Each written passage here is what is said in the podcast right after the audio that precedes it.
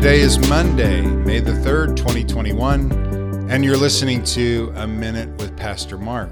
We are in John chapter 19 today. John 19 is primarily devoted to the crucifixion of Jesus Christ, some things that he said on the cross, what happened after he died.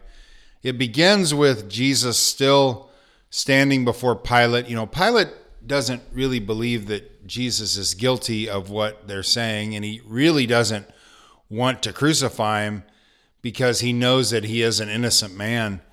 But he just eventually gives in to the mob. And so he finally consents to Jesus' crucifixion. So we get that all going on in the first 16 verses. And then we see verse 17 that he carries his cross to Golgotha, where they crucify him. He's hung between two thieves. Pilate put a title above his head which said Jesus of Nazareth, the King of the Jews. And then you skip on down to verse 25, and that's where you begin to get a little bit of a record of what was said at the cross. So we put all the Gospels together. We know that Jesus made seven statements on the cross. So in this one, for example, John, writing from personal experience, talks about what Jesus said in relationship to his mother. That when he looks at John and he says, to, looks at his mom and says, Woman, behold your son, verse 26. And he said to the disciples, speaking of himself, Behold your mother. And from that hour, that disciple took her to his own home. So we get that statement in verses 25 through 27. Then in verse 28, we see that he said, I thirst, which is recorded in some of the other gospels as well. Verse 30 says, that when he had received the sour wine, he said, It is finished, and bowing his head, he gave up his spirit. Now, that statement, it is finished, the only gospel that records it is the Gospel of John. And this is significant because of the seven things that Jesus said on the cross. There's probably nothing that's more meaningful to us personally than those three words it is finished. Now, it's significant because we hear those words and we think, well, yeah, he's he's finished. He he's about to die, so his life is finished. But that's not what he was saying there. He's saying a couple of things. He probably used the word tetelestai, which which is a Greek word that has multiple meanings. Okay, and so it, it can mean a couple of things which make total sense to when you think about what Jesus uh, accomplished. So the first thing that it can mean is it literally can mean mission accomplished. And so somebody would go do something that was requested of them.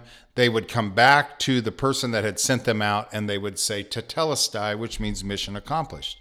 Well, this is what Jesus is saying to his Father when he says tetelestai mission accomplished. Remember, he prayed in John 17, help me to finish what you have sent me here to do. And so when he says this, he's saying to the Father, tetelestai, mission accomplished. The other thing that tetelestai means is it means paid in full. So when Jesus said these words, what he's saying is, I the account is paid for. It's paid in in full. So just like us, if when we used to be old school, you'd take a, a bill and then you'd go in you'd pay cash for it, you'd write a check, and then they'd get out a little stamp and they'd stamp on it paid in full. In the same way, this is what they would do with parchments. So uh, the parchment on which the debt was recorded would be stamped with this word tetelestai, which meant the debt had been paid in full. This is what Jesus did for us on the cross. Jesus took our place. Jesus paid the debt of sin that we owe. Our debt is wiped out because the, the price was paid for by Jesus on the cross. So when Jesus uttered the words, It is finished, it was his declaration that the debt was fully satisfied, fulfilled, and complete. His blood utterly and completely cleansed us forever, is far reaching and all embracing for all who put our faith in him.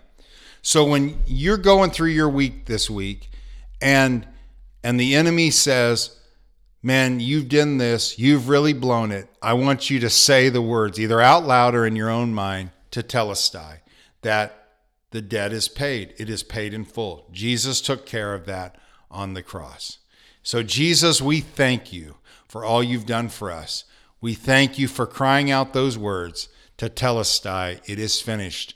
We're grateful that the mission has been accomplished, and we're, we are especially grateful that the debt is paid in full and that we can be with you forever because we can get into heaven, a perfect place because of your perfection and the debt you paid for us. Thank you, Jesus. We're grateful for you, and we look forward to seeing you. Seeing you soon. It's in your name we pray. Amen. God bless you guys. Have a great day. Talk to you tomorrow.